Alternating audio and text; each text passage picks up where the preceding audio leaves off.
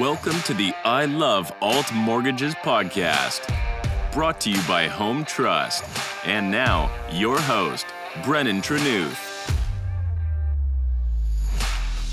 Hey, Broker Nation, Brennan Trenuth here, your host of I Love Alt Mortgages by Home Trust. I'm excited to have Athena, co founder of Sherwood Mortgage Group, join us today for one of our very first podcasts. Athena has been a long standing partner with Home Trust, and she's been in the industry for over 20 years. She's a member of the Home Trust Broker Advisory and always provides her candid feedback and fresh perspectives to help us better serve brokers across the country. It was an obvious choice to have her join our podcast today to share some of her unique experiences and techniques which have helped her grow Sherwood's successful book of alternative business. Athena and her team do about $800 million a year in volume, and 40% of that is alternative. So she dives into her method of choosing the right lenders by understanding three key pieces right out of the gate location, product, and the client. She also touches on how she's learned to better streamline her processes and efficiencies. She talks about why she refers to herself as a glorified puzzle solver when talking to her kids. And what's great is that we get to dive into why she chose to write her best selling book, Mortgage Don'ts, which can help make it easy for new agents learn to quickly tackle common pitfalls. What I know you'll enjoy about Athena is hearing how doodling has become a key part of her process and why clients see value in her ability to draw a picture that brings their story to life. Athena shares some of her real life scenarios, some of which are pretty extreme, and also how relationships with key partners have been clutch in making deals happen in more complicated situations. There's a lot to learn and take from this episode, so sharpen your pencils and take notes. All right, hey everybody, Brennan Trenuth here from Home Trust, the host of I Love Alt Mortgages. I'm here with Athena, co founder of Sherwood Mortgage Group. Athena, thank you for joining us today.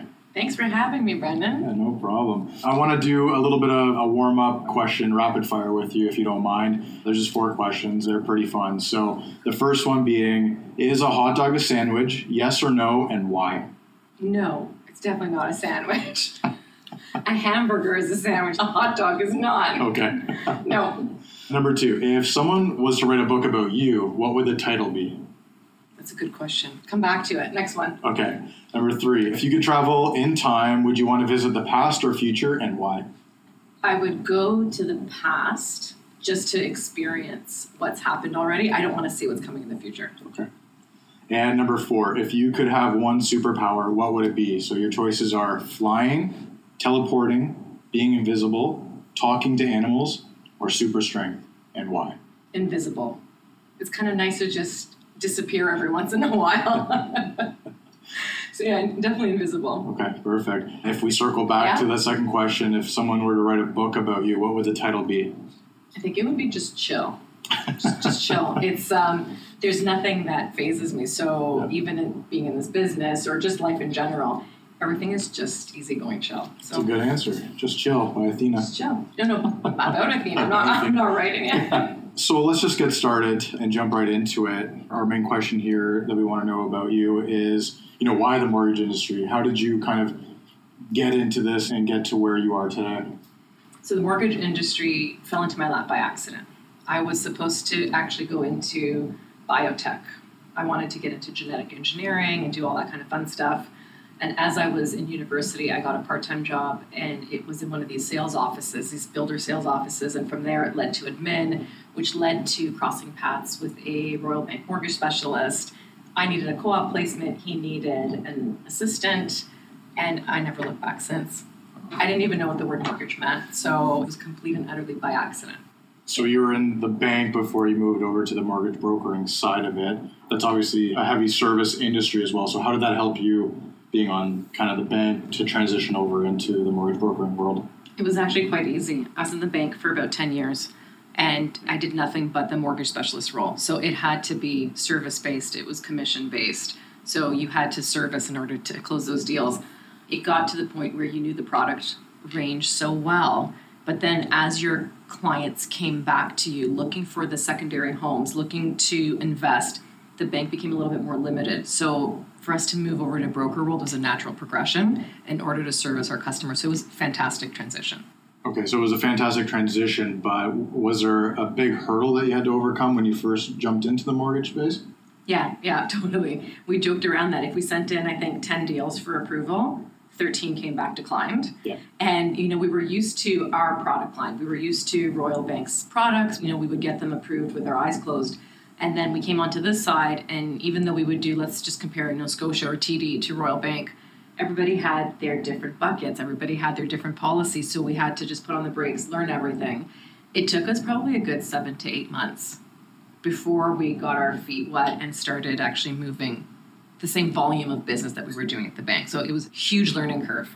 You know, there's obviously going to be a lot of agents listening to this podcast that are starting out in the industry or fairly new to the industry as well. Maybe you can just explain a little bit about the importance of the five C's of credit and knowing your client or KYC as we call it, and why it's so important in knowing that to get, you know, starting off on the right foot with a lender that you're dealing with. Every lender has, I guess, their happy place, their niche product, you know, what they do well. When you understand the five C's of credit, and you know, Anthony, who's my business partner, will argue that there's a sixth C of credit, which is, you know, common sense.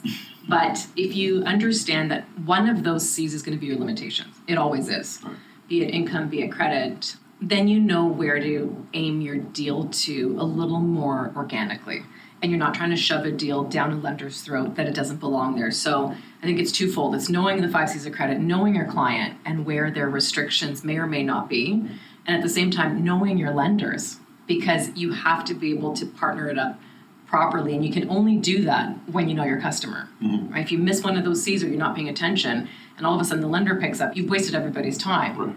Forget about efficiencies, but then afterwards you've got to reroute and try and find a different solution. So it just makes your operation a lot more seamless. Definitely. Knowing your client is huge at the beginning in order to facilitate and make it a great customer experience and a great lender experience on the back end. Right. You mentioned efficiencies there too, and I know that you know we want our business partners that we deal with to you know to have high efficiency levels, and I'm sure as a broker you hold that same you know standard for yourself as well. Maybe just talk about the importance of efficiencies from the broker perspective because you know a lot of agents coming into the industry may not really understand that side of it right now.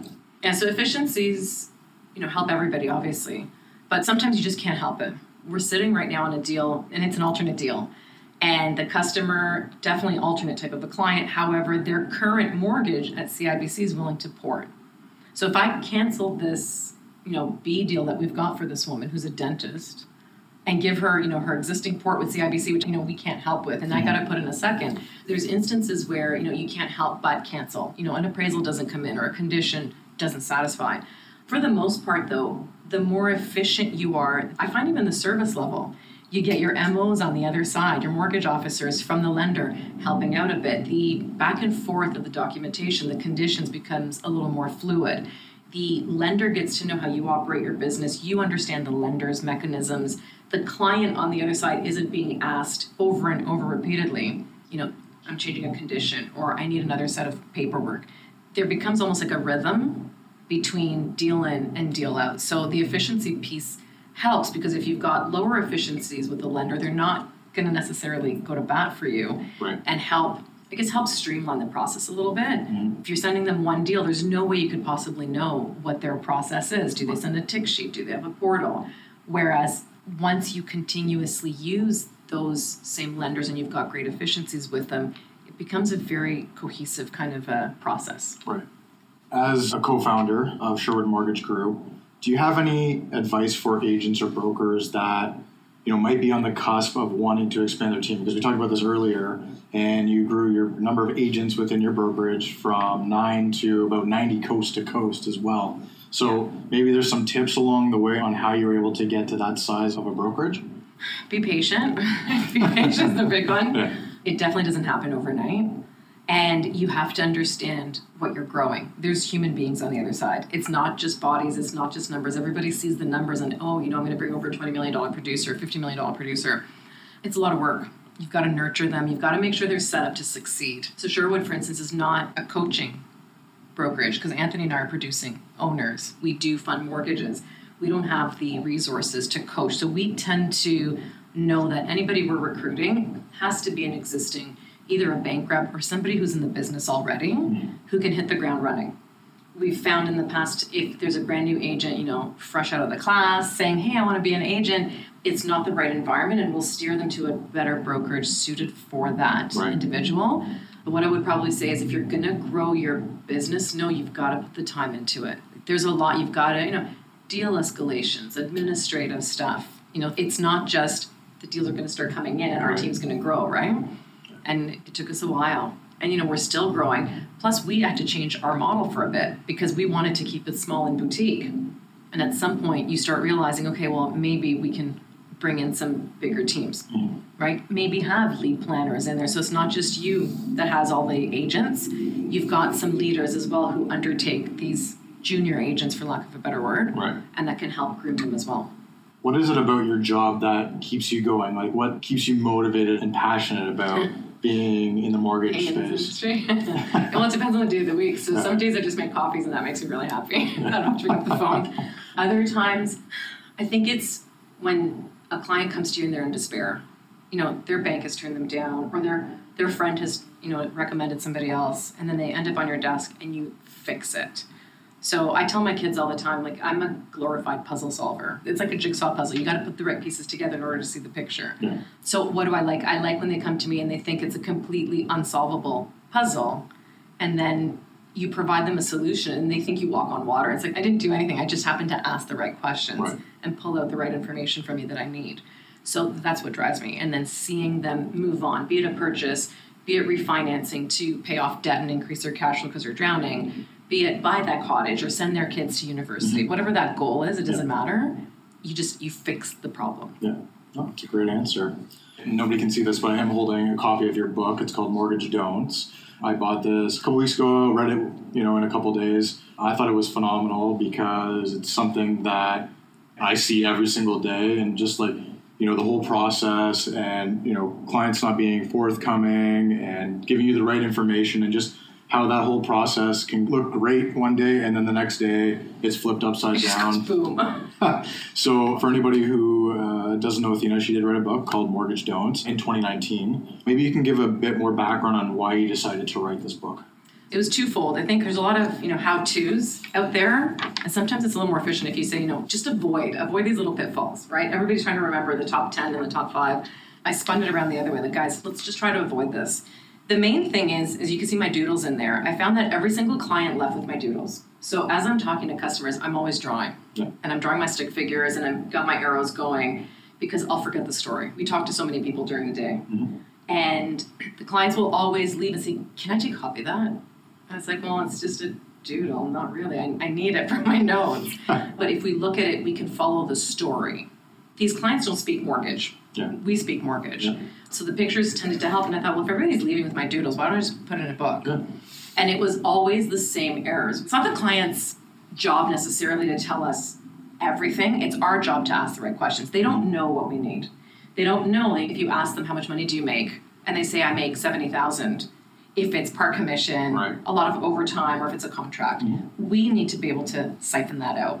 So it's not that they're lying when their T4 comes in at, you know, 30,000 or it comes the job letter says, "Oh, sorry, their contract for 6 months." They're not lying. We didn't do our job properly to make sure that we tease out the right information that we need. Right. So the book was more geared for, I guess, end users, clients who are maybe looking to purchase. It was geared towards newer agents. It's like, okay, guys, here's your kind of pitfalls. Like, if you don't get this, and I'll never forget the family who came in with, I think it was 15 bank accounts for the down payment. And there was like a $1,000 in each bank account that I needed to get a 90 day history.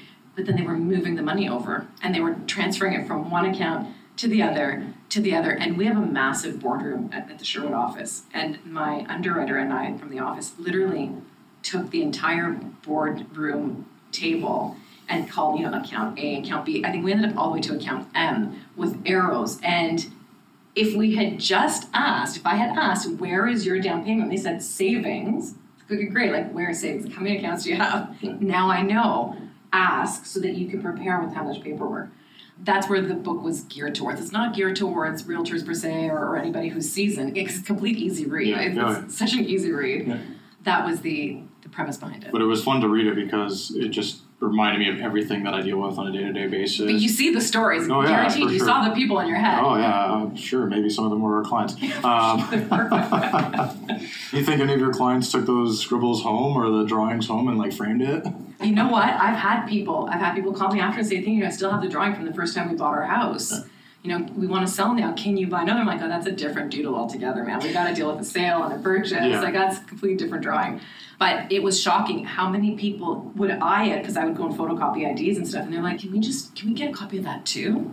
Like what? It's like this is just crap. Like Well, I think just it's unique as well because uh, I don't know anybody else who doodles like that to show the storyline, and some people need to see that visual Yeah. in order to understand it, right? yeah. Maybe you wish that you could send it to an underwriter sometimes at a lender's. yeah, yeah. Sometimes I do. though. Sometimes I'll take a picture. I'm like, here's the story. and the thing is, I can't draw to save my life. Like, Yeah. it's just stick figures and arrows. There's nothing sophisticated about it. Yeah. And there's dollar signs and there's like boxes with okay, here's debt. And but for whatever reason, they're like, Athena, if we start here, we know you started here. We can follow your story around. I'm like, okay, but you can't take my copy. I'll make you a copy. Yeah, and I think the biggest takeaway that I took from it was, you know, if you're a client or probably more so an agent, is that KYC piece to the application, making sure that you're asking the right questions to the client. Always. And I think, you know, you probably learned a lot of lessons along the way with that. Maybe not asking the right question at that point in time. Yeah. Like you said, you asked for down payment, they said it was in savings account, but all of a sudden you get 15 different bank accounts. Like that's got to be an absolute it's, nightmare. it's horrifying. Or, you know, my mom's sending me a gift and you forget to ask, well, where's your mom? Because when mom is in Syria, it doesn't work. Right. Yeah. So all of a sudden, you're kind of like, okay, let me at least prep you. It's not that we can't do the deal, but now instead of me asking you for 90 day history of down payment, I'm going to need wire transfers and like your firstborn and some DNA and like a whole encyclopedia of paperwork, right? But let me set up the expectation properly. So all of those mistakes, I've lived them. Hands down, I've lived them. Yeah. And you learn. You're like, okay, what do we do next time moving forward to not go through this again? Because the lenders will look at us, and I'm sure I've had plenty of home trust underwriters call me like, Athena, what are you doing? And it's like, I'm sorry, I had no clue. It's not that we try to hide this or we try Yeah. to circumvent the situation. It's just sometimes it pops up onto our desk last minute. Yeah.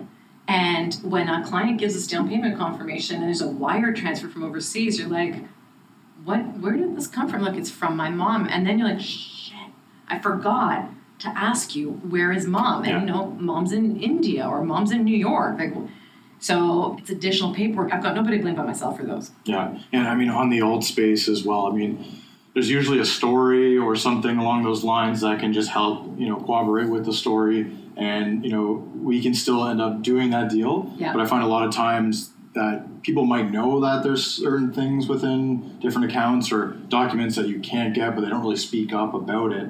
I think it's really important to really dive in a little bit further with those clients to really find out what's going on because you know you say you talk about a lot in your book is that you know a week before closing you get this information and it just it just turns off upside down. There's probably like a pit feeling in your stomach, like what am I going to do now? From a lender perspective, we're going, what is going on here? Why does it look like this? I didn't know about it. You know, is there any other stories that you can talk about? Well, you guys were really good with one file. This was an extreme, and I think this is where the alternate space comes in really, really handy, and the relationship piece comes in handy. And it was a first time buyer in the country for two years, originally from Iraq.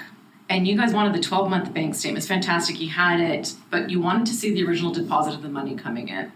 And it turns out this gentleman was, I don't know, some village, either in Iraq or Turkey, I don't remember off the top of my head, but the village literally burnt down.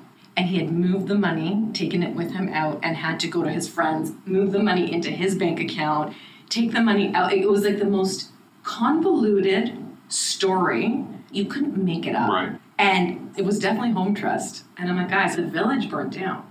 The bank's closed. They knew they pulled the money out. They took it to place A because they had to run, literally grab their families and run. Let's say they moved to Turkey from Iraq. They moved it to a Turkish bank. From a Turkish bank, they had to literally take cash on them on the plane to get to wherever they were going. But there was also some money transfers as they were on the road. Now imagine from the village to Turkey, they had to stop along the way and then send wire transfers to where they were going. We went back and the underwriter on Home Trust was like, okay, let's locate these money transfer places.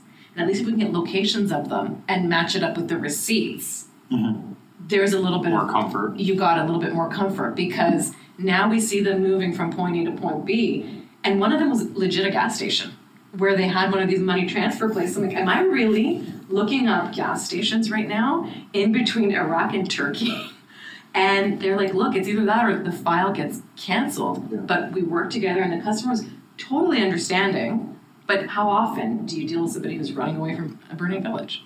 Right? Yeah, but I think in that example too, I think you probably did a very good job at going that extra mile to get the information that we needed to make it make sense. And I find maybe a lot of people may not go to that extreme all the time, which makes it difficult on a lender too, right? Of course. it also helps with your relationships because you guys were willing to help out. The realtor was willing because of the relationship with us, long term relationship, was like, okay, Athena, let's just sit down.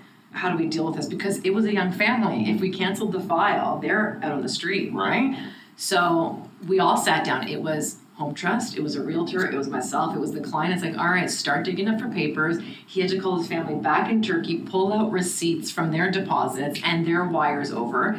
The fact that we pulled it off and funded it was a sheer miracle. But I always tell people I had to track down gas stations on some like remote routes. It was the most phenomenal thing I've ever done. It was a crazy story and a very unique story Yeah. at, at that. In talking about alternative lenders, what are some key factors that you look for in an alternative lender when deciding on where you're going to send that file? So I think location is probably the big one.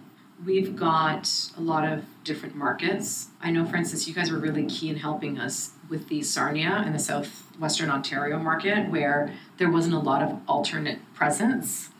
And our girl out there did a presentation for you guys, and you guys were willing to help out a little bit and extend, you know, instead of doing 50% loan to value, you brought up to 65, 70. So location is key. Obviously, type of product. If we're you know in a condo in a sketchier night neighborhood, you kind of know you know who am I taking this to or not taking this to. And then at the end, we go back to know your client. If I've got crazy ratios, I'm going to my extended ratios. If I've got something that's a little more you know A minus gray, I'm going to the better priced B lender because you know at the end of the day, pricing does come into play sometimes, right? Right. and sometimes one lender has a promotion and another one doesn't. So if you just miss the A mark, I'm going to a better priced, everything else being equal. That's how I usually gauge it. Typically, when you get a file in and you start talking to the client, you know how difficult is it for you to determine if that's going to be an A client or a B client? Like, is there some you know signs that say you know what this is going to be a B client all day long, or you have to wait until you start getting in some of the documentation? No, usually from when I'm talking to them, Right. I've been doing this way too long, you guys. too long. That's good because we want the listeners to understand that you know you have a lot of experience in this industry. Yeah. You know, it will take time to understand where it's going to go. Yeah, yeah, for sure. I mean, at the beginning, we had to sit down and you know do the application, and now you ask, I don't know, maybe five questions. How much money are you making? Okay, great. You know, what paper am I going to get for it? And if they're like, oh, but you know, I'm a contractor. Oh, I'm self-employed. I'm not showing much. So you know, the conversation leads you to the next question. But you know, down payment, I've got five percent. Well, that's got to go A, and if it doesn't work A, then you're out of luck. You either need more down payment or a cosigner. But if you've got 20, 25, okay, now talk to me. What are we doing with our income? This morning, I had a customer who called me. His wife works for a German company in the Ukraine. I've got a non resident income. Okay, this could go A, this could go B. I don't know which way this is going to go yet until I run the numbers and see what is her income. So one of those is a little bit more gray. For the most part, somebody will say, well, you know, my credit is not so good. Boom, that's off to B world, right? Oh, you know, I make this much money, but I don't show that much. So there's key phrases that a client uses As soon as you hear that, you know. you know how you've got to you know nurture that conversation because let's be honest nobody wants a big deal Right. everybody wants to pay zero percent, nothing and you know and be rock stars but at the end of the day you kind of position it as look are you going to get into your house this year or are you going to wait for two years prices could possibly go up and you're losing today's price because you want to claim more money on your taxes to Right. try and get an A mortgage or do we get you in now slightly higher rate you know, and if it's a credit issue, okay, we fix it. Like we just we get you to reestablish some credit. You know, we get this to become historical credit as opposed to current credit. So how do we gauge? Conversation just starts, and somewhere along the line, they're going to say something that you can hook onto and, and be like, all right, this is how we're going to move forward. How do you handle, you know, that client expectation where they think that they're an A client, and then once you start hearing some of that conversation, you know that this is going to go to the B channel. Everyone's an A client. Everyone's an A And client. how do you handle that too? Because I'm sure there's a lot of people listening that would like to understand, you know, that mentality of it. Because not many people have probably heard no before, or Yeah. you know, they're gonna get yelled at. Maybe they haven't experienced that yet. So how do you kind of handle that? Well, it depends on why they're going B. So if it's a credit issue, it's self-explanatory. It's kind of like, okay, well, I didn't tell you not to pay your bills. It was a decision that you made for whatever circumstance it was. And just like if you have a car accident and your insurance goes up temporarily because you got into a car accident, your rates are going to go up. You had an accident on your credit score. So that's self-explanatory. They understand, you know, make it historical, eventually they'll be able to move you over. If it's an income piece, and the one that stings the most is probably the professionals, your medical professionals. And you know, I'm sitting on the CIBC lady from earlier on. She's a dentist, mm-hmm. and she's like, "I've been a CIBC client my whole life." And I'm like, "Okay, but you know, you're buying a 1.4 million dollar house on the bank side.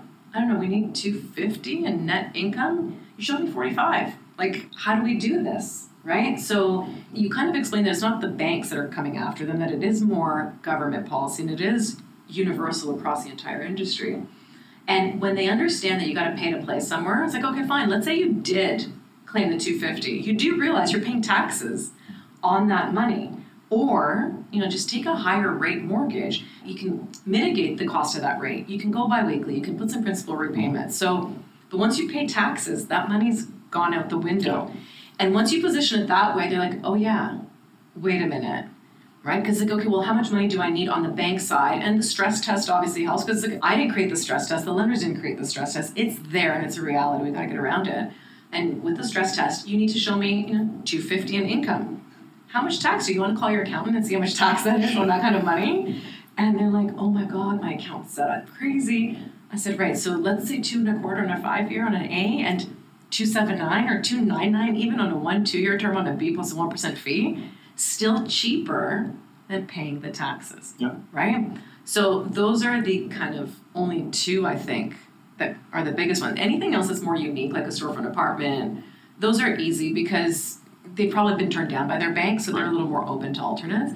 But that's why you're usually pushing B's, either credit or an income. You've been a big supporter of Home Trust over the years, so thank you for that first and foremost. Thank you guys. You've been a big supporter of Sherwood. uh, but perhaps you can let the listeners know why you've been a big supporter of Home Trust. So Home Trust was one of the first lenders out of the gate. When we moved over from Royal Bank, they came out to meet us. They came out to get to know the team. They came out and they did product presentations. So like they took us by the hand and explained B World to us because obviously coming from a big bank, we had no concept of what B World was. So that helped significantly that we had somebody in our corner that said, "Here, look, we'll guide you. Call us. Don't submit the deal just yet. Call us and we'll help you structure it." We're loyal to that because you reached out the olive branch and you know it's something that we'll never forget. Right. Other B lenders have come and gone. I mean, there's more relationships that are forging, and there's a lot of newer B lenders that are coming out. It's not so much that we're changing a lot of our business from Home Trust. It would be more of a niche product that maybe Home Trust doesn't have, like let's say bridge loans. So if we need a bridge loan, for instance, we may veer to a B lender who offers a bridge loan, right? But outside of that, you guys have always been there. We have our events, we have our lender assemblies. Home Trust has been the biggest, probably Sherwood cheerleader on the back end. And, you know, it doesn't sound like it means much, but it really does when you know you've got a lender like Home Trust in your back corner that you can always reach out to, be it, you know, Rose, be it our underwriters, be it anybody, Right. Krista, you can call up and know they're to talk to you and they're not to, you know, make you feel stupid or say like, oh my God, this is a horrible idea that you've got Yeah. we know that you're on the other side looking to make a deal happen. You're not looking to kill it. You're not looking to be bothered and say, oh, you know, I don't want to do this deal. We know that you're to step up to the table and say, okay, let's see what we can work with. Yeah, and you know? We've been in the industry over 40 years, well established in the alt space. And, you know, I'll talk very highly of our underwriting team here at Home Trust too. I think they're always looking, you know, to find that solution for those clients. I know some of the situations that we get are a little chaotic and crazy, but it's, you know, because of great business partners like yourself that make that process a little bit easier. And, you know, we try to reciprocate that on the other end as well, making sure that those files, you know, come in and close smoothly. You know, at the end of the day, we want you know every file that we commit on we want to close it that's why we ask so many questions up front Yeah. we want to know the client know what we can condition for what we can't condition for and you know move along with the process there Yeah. maybe you could tell us what is a career mistake that has given you the biggest lesson I think taking things for granted, we meet people all the time. So we're constantly at functions, we're talking to clients. You don't realize that, you know, next time somebody hears the word mortgage, you're just going to think of you. So we get referrals from places that we would never imagine. And I think there was a point in time where it was just so busy that you're just exhausted and you're pulled so thin that you start snapping and you start being, you know, not as pleasant to customers. It's like I'll call you back and then you forget to call them back.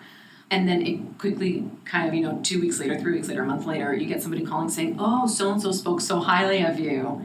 And I was wondering if you can help me out and it brings you back down to reality. Right. So I think a mistake would be don't take it for granted. Your reputation really is all that you can go on. You can put a deal together, but that lender can close their product line, that lender can close their doors. I mean, we've seen lenders come and go all day long in this industry. That's not what's going to help you. It's your relationships, your realtors, your customers. Just treat everybody like they matter. We're so distracted these days with text messages coming in, emails, phone calls.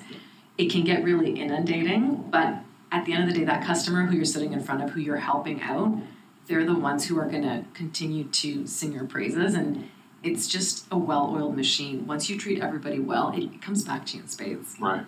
So last question here. If you could leave the broker partners across you know the country one key piece of advice that you believed has helped contribute to your success in alternative lending what would it be? In alternative lending get the whole story. And sometimes i'll tell clients I'm like well i don't know how to tell you this i'm like just tell it tell it and let me do my job. Let me find the right lender for you because I don't want to get caught with something where you didn't tell me a full story. Like, you know, you're giving me your bank account statements and I see social assistance payments going in and you forget to tell me it's a joint account with your sister or your mother or your grandmother, right? And all of a sudden the lender calls me and says, Why is there ODSP payments going in here? And you're like, wait a minute, that doesn't make any sense. So just get the whole story. It doesn't matter how good or bad or ugly it is. You know, ask questions. The client's not going to think any less of you if you're asking questions. A lot of times we don't want to bother the clients, but you're going to bother them in the end anyways when you don't have the entire story. Right. And you got to get paperwork because the first thing they come back and tell me is, you know, why wouldn't you ask me this up front? Yeah. And you know, sometimes we're shy and we don't want to impose and we don't want to pry, but it's our job to pry, mm-hmm. right? So pry, ask the questions, get everything up front, and tell the customer, hey, look, you know what? I just need to know this. I'd rather have the paper not made it than come back to you exactly. the week before closing as you're picking out paint colors and saying, hey, can you find me a piece of paper at the bottom of like that box over there in your house? Yeah. Right? So get the whole story. Well, Athena, I want to thank you very much for joining us today. It was uh, great guys. to have you here. Thank you for your being here. Thank you for your continued support, for yours and Sherwood's support of Home Trust. We truly appreciate it. You're very welcome. Thank you for being like a massive Sherwood partner. This is an I Love Mortgage Brokering production.